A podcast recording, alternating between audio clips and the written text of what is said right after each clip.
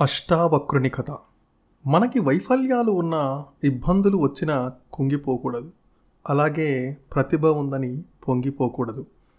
ఈ రెండు విషయాల్ని మనకు చెప్పే అష్టావక్రుని కథ ఇది. పూర్వం మిథిలా నగరానికి కొద్ది దూరంలో ఉన్న అరణ్యంలో ఏకపాదుడు అనే గురువు ఉండేవాడు. అతని ప్రతిభ విని సుదూర ప్రాంతాల నుంచి కూడా ఎందరో పిల్లలు వచ్చి ఆయన వద్ద విద్యను అభ్యసించేవారు. అదే అడవిలో కొంచెం దూరంలో ఉద్దాలకుడు అనే ముని ఉండేవాడు. అతనికి సౌందర్యవతి గుణవతి అయిన సుజాత అనే చెల్లెలుండేది. ఏకపాదుని పాండిత్యం గురించి విని అతనికి సుజాతనిచ్చి పెళ్ళి చేస్తాడు ఉద్దాలకుడు. ఏకపాదుని దగ్గర ఉన్న విద్యార్థులను చూసి సుజాతకు కూడా వేద వేదాంగాలు నేర్చుకోవాలనే కోరిక కలిగింది. విద్యార్థులకు కాస్త దూరంలో కూర్చుని భర్త చెబుతున్న పాఠాలు వింటూ ఉండేది. కొన్నాళ్ళకు ఆమె గర్భవతి అయింది.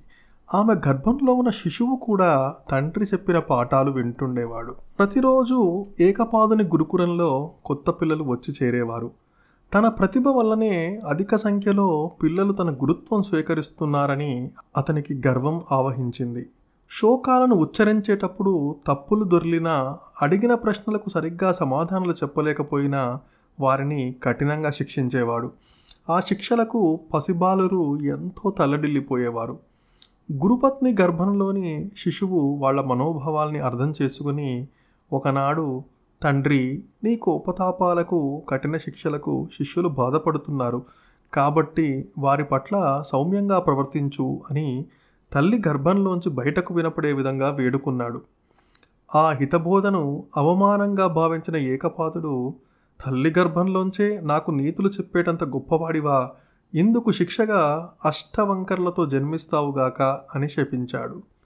ఈ సంఘటన జరిగిన కొద్ది రోజుల తర్వాత జనక మహారాజు ఎదుట తన పాండిత్యాన్ని ప్రదర్శించి అతనిచ్చే ధనధాన్యాలను తీసుకువస్తానని భార్యకు చెప్పి మిథిలా నగరానికి బయలుదేరాడు ఏకపాదుడు. తన ఆస్థానంలో ఉన్న వంధి అనే పండితుని శాస్త్ర చర్చల్లో ఓడిస్తే ఘనంగా సన్మానం జరుగుతుందని ఓడిపోయిన పక్షంలో వంది విధించే శిక్షను అనుభవించాల్సి ఉంటుందని హెచ్చరిస్తాడు జనక మహారాజు. షరతుకు అంగీకరించిన ఏకపాదుడు చర్చలో ఓడిపోయి శిక్ష అనుభవించడానికి సిద్ధమవగా వంది అతన్ని నీటిలో ముంచి దిగ్బంధనం చేస్తాడు. అప్పటికే చాలామంది పండితులు ఆ శిక్షను అనుభవిస్తుంటారు. తన అహంకారానికి తొందరపాటుకి ఇటువంటి శిక్ష సరైనదేనని విచారిస్తాడు ఏకపాదుడు. ఎన్నాళ్ళు గడిచిన భర్త తిరిగి రాకపోయేసరికి విద్యార్థులందరినీ తమ తమ తల్లిదండ్రుల దగ్గరికి వెళ్ళిపోమ్మని చెప్పిన సుజాత తన అన్నగారైన ఉద్దాలకుడి ఇంటికి చేరుకుంటుంది. కొన్నాళ్ళ తర్వాత ఆమెకు ఒక మగ శిశువు జన్మిస్తాడు. ఆ బిడ్డ శరీర భాగాలన్నీ ఎన్నో వంకరలతో ఉంటాయి. ఉద్దాలకుడు ఆ బాలుడిని అష్టావక్రుడు అని నామకరణం చేసి తన కొడుకు విశ్వకేతువుతో సమానంగా పెంచుతూ అన్ని విద్యల్లో పారంగతుడిని చేశాడు. ఈ విధంగా పన్నెండు సంవత్సరాలు గడిచిన తర్వాత అష్టావక్రుడిని తండ్రి లేని వాడని విశ్వకేతువు హేళన చేస్తాడు.